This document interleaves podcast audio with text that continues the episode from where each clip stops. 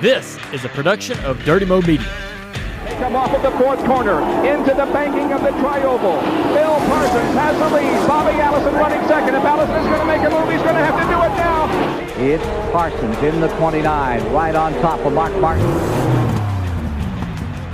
Hey, everybody, my name is Rick Houston, and welcome to another glorious, white knuckled, God fearing, spun out, and half turned over racing story. Rumors. Sometimes they're true, sometimes they're not. And sometimes all that gossip and speculation can have a devastating impact on a driver's career. Just ask Phil Parsons. When he first started racing, he was known as the kid brother of 1973 Winston Cup champion Benny Parsons. And that was okay by Phil, who, to this day, knows BP's career stats as well, if not better, than anybody. In 1988, however, Phil came into his own. The 1 2 father son finish between Bobby and Davey Allison in the 1988 Daytona 500 is one of the most iconic in NASCAR history. Bobby Allison holds him off. They come to the stripe, and the winner of the 30th annual Great American Race, Bobby Allison. Davey Allison, his son, in second. Judy Allison ecstatic. And finishing in third place that day, just a car length or two off of Davey's rear bumper, was Phil Parsons. That was the season's first restrictor plate race. And then came Talladega. White flag is out from Harold Kinder, the official starter for NASCAR. Here we go 1.66 miles to go. Will it be one of five drivers? Let's see who wins it. Parsons leads now. Bobby Allison is on the high side of the racetrack. In the practice leading up to the race at Talladega, I mean, everybody in the garage knew that our car was really good. We ended up qualifying third, but I remember one of our guys, I don't remember who it was, he drove drove at that time you would drive the car to the gas pumps from the garage area, drive it back if you know if you weren't going to go out to practice. Somebody one of our guys drove the car to the gas pumps and two or three people lined up behind him because they wanted to draft with us in practice. but it was just going to the gas pumps. But we knew it was it was really good. I remember Kyle Petty and I in practice on Saturday got together and and and and were really really good. You know, passed some really good cars and, and were able to drive away from some cars. So uh, we knew I, I knew that we would have a great a great chance. But who who knows how things will play out? You know. At the finish this time, it was Phil's turn to hold off Bobby Allison for the win. White flag as Phil Parsons flashes into turn number one. Allison has moved up to second. Allison has the second spot. Now down on the bottom of the racetrack, Ken Schrader. He's up alongside Jeff Bodine. Bodine won't let him go by quite as easily. As they move down the back chute, Bobby Allison swings low, but Parsons sees him, goes alongside. Now Parsons high. Parsons your leader. Allison is second. Bodine third. Then Labonte. Parsons leads him off turn four for the final time. Looking for his first win after 110 Winston Cup races. Phil Parsons holding off the challenge of Bobby Allison. Phil Parsons wins the Winston 500. Allison second. Jeff Bodine is third. Further back, a host of cars come across the line, two and three wide. But it's Phil Parsons picking up his very first Winston Cup win ever after 110 starts. Benny Parsons never made it to victory lane at Talladega, but there Phil stood later that day. He was at the very top of his sport. He was a Winston Cup winner. I can't. I can't even describe it today. Over 30 years later, I mean, just just uh, you, you know, euphoric. I'm 30 years old at, at that time, and it's something I'd literally worked my entire life for. Literally worked my entire life for. And I and I was at the time. I said, well, this just is just the start. You know, this is just the start, and, and there's going to be so many more of these. But this this one feels so good. It's the first one.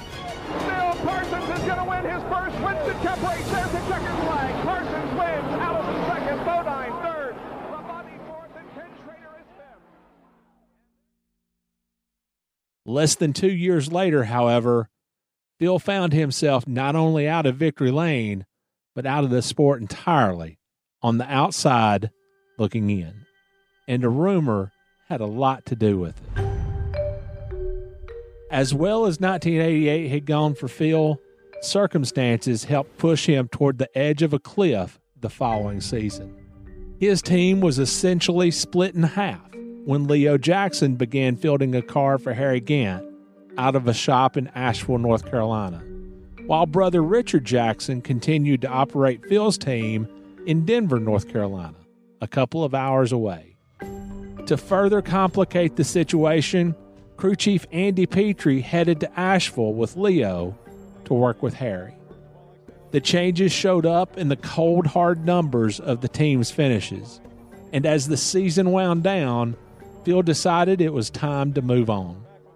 We'd gotten better every year. Yeah. From the time we started in 83, we got better every year, better results, better finishes, top 10 in points in 88, won Talladega, finished third in the 500, third in the Firecracker 400, second at Wilkesboro. Really, you seemed like we were on to something. Well, nothing went right in 1989. Nothing went right. Finished fifth in the Daytona 500. I said, okay, well, you know, it a great start. And then the rest of the year was just horrible. I wrecked a lot, and we just didn't have the speed. And I was trying to carry it on my shoulders, and and and, and couldn't do it. Wrecked a lot, got involved in a lot of wrecks, and and and I just did, I just felt like it was it was time to do something different. So uh, I decided towards the end. Uh, maybe September, whatever, that, that if there was an opportunity to leave, then, then, then I would leave. Phil signed to drive in 1990 for Morgan McClure Motorsports, a team that had shown flashes of brilliance since entering the sport in the early 1980s. The starting lineup for the 1990 Daytona 500.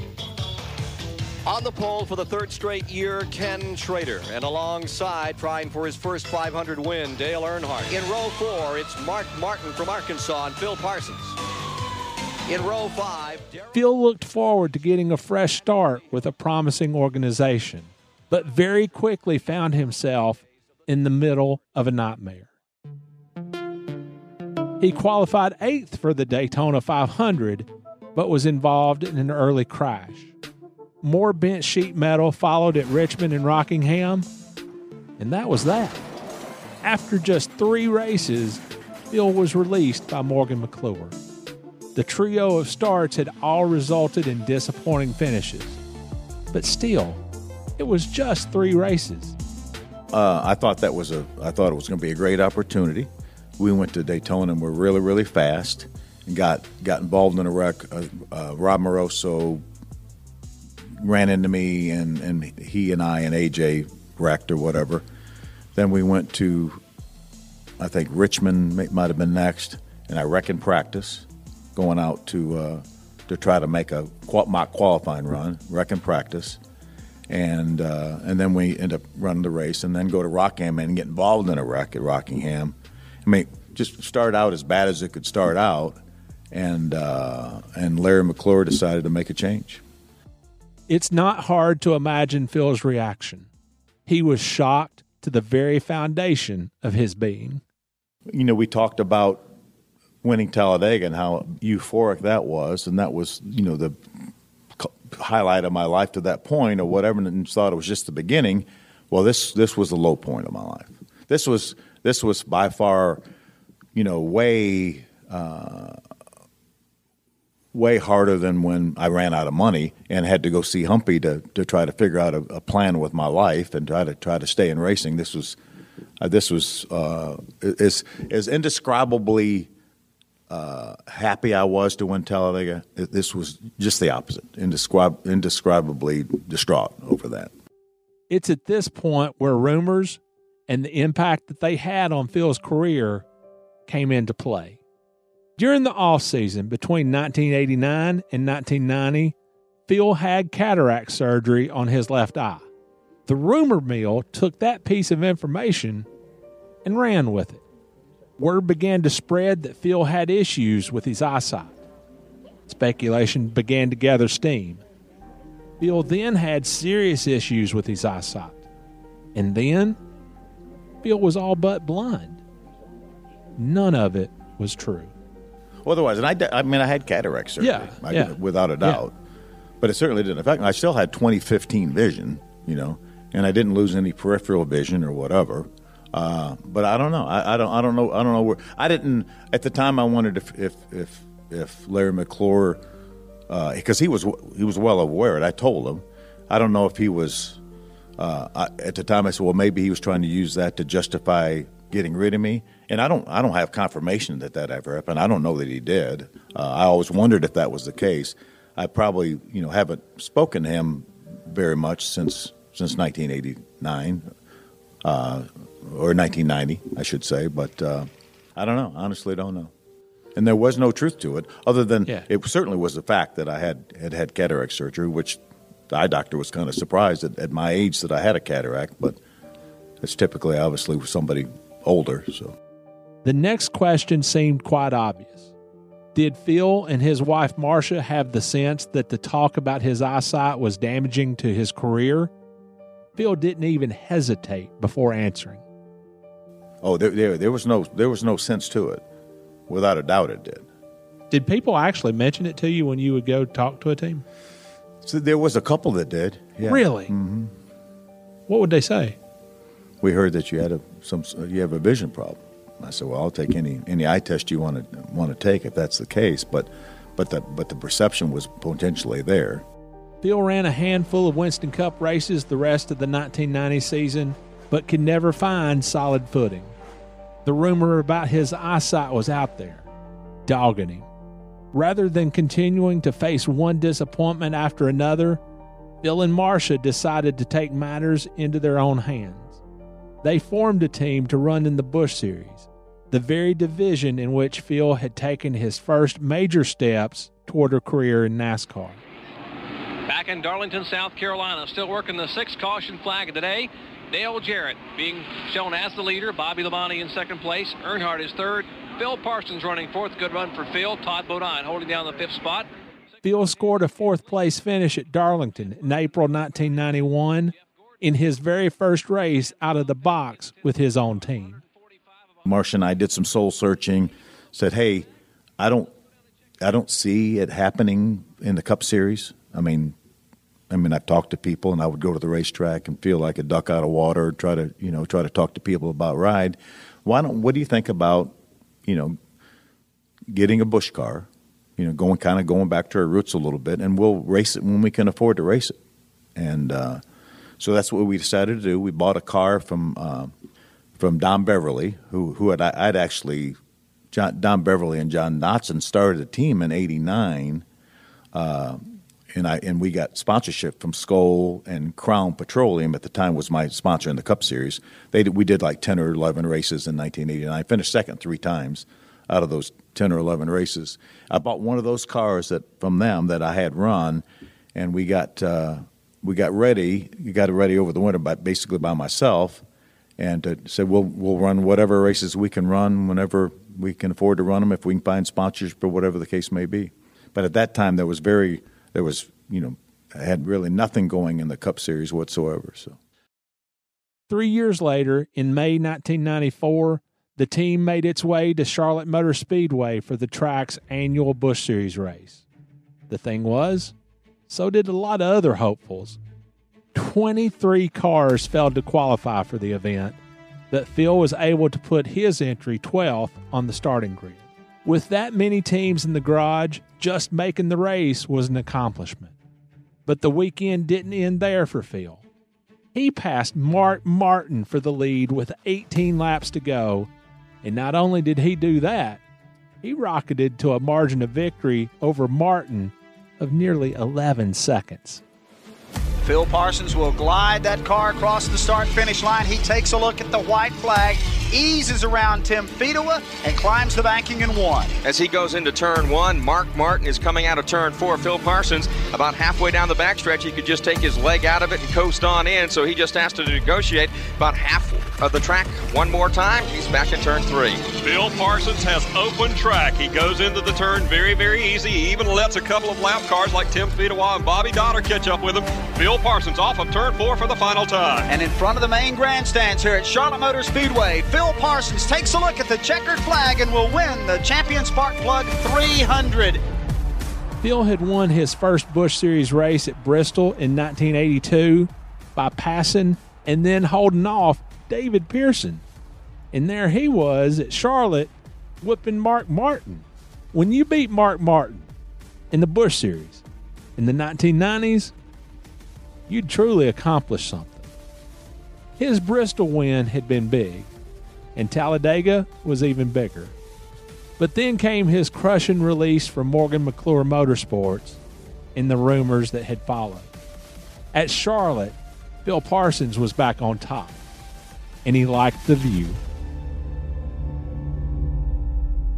That was uh, that was huge. I mean, that was huge. And, and and we talked about how big it was to win at Bristol, and how big it was to win at Talladega. But after what I'd been through, probably the previous five years, I'm not sure that that, that win at Charlotte wasn't wasn't the, the most special of my career, honestly. Well, everybody's there. It was Charlotte. Yeah. I don't know that you could have wanted a better track at that time. So yeah, yeah. yeah. I mean, and and again, just I mean, I mean, and then with and we did it. Our, we did it ourselves. I mean, it was our team, Marcia and I's team, and we just just with a bunch of friends. Again, one full time employee, you know, and, and just a bunch of people that that just you know just wanted just wanted to help and wanted to be there, and just just friends, you know. It's Parsons to first. Ernie Irvan lap down, also comes up through. Mark Martin falls to second. Michael Waltrip's in third. So it's Hoosier in first, Goodyear in second and third, Hoosier in fourth and fifth. Checker is down, and Phil Parsons is successful. His first win in Grand National Racing since 82. And he drove a heady, bright race, got a lot of good work in the pits. He had one lengthy pit stop, but he was able to come back out, make it up, and take the victory by 10 seconds, Richard. A little Pretty over good 10 run. seconds, yeah. Like I say, once he caught Mark, he just checked on out of here, you know. We'll take a commercial and then head for Victory Lane and meet Phil Parsons, winner of the Champion Spark Plug 300. My name is Rick Houston, and thank you for joining me for this episode of the glorious, white knuckled, God fearing, spun out, and half turned over Racing Stories podcast. Check back in with me next week for another one. Glorious Racing Stories is a production of Dirty Mo Media, hosted by me, Rick Houston. This show is produced by Andrew Kurland, executive producers Mike Davis and Jason Schultz. Artwork is by Sean Sin. Broadcast audio is credited to MRN, Fox, CBS, PRN, and ABC.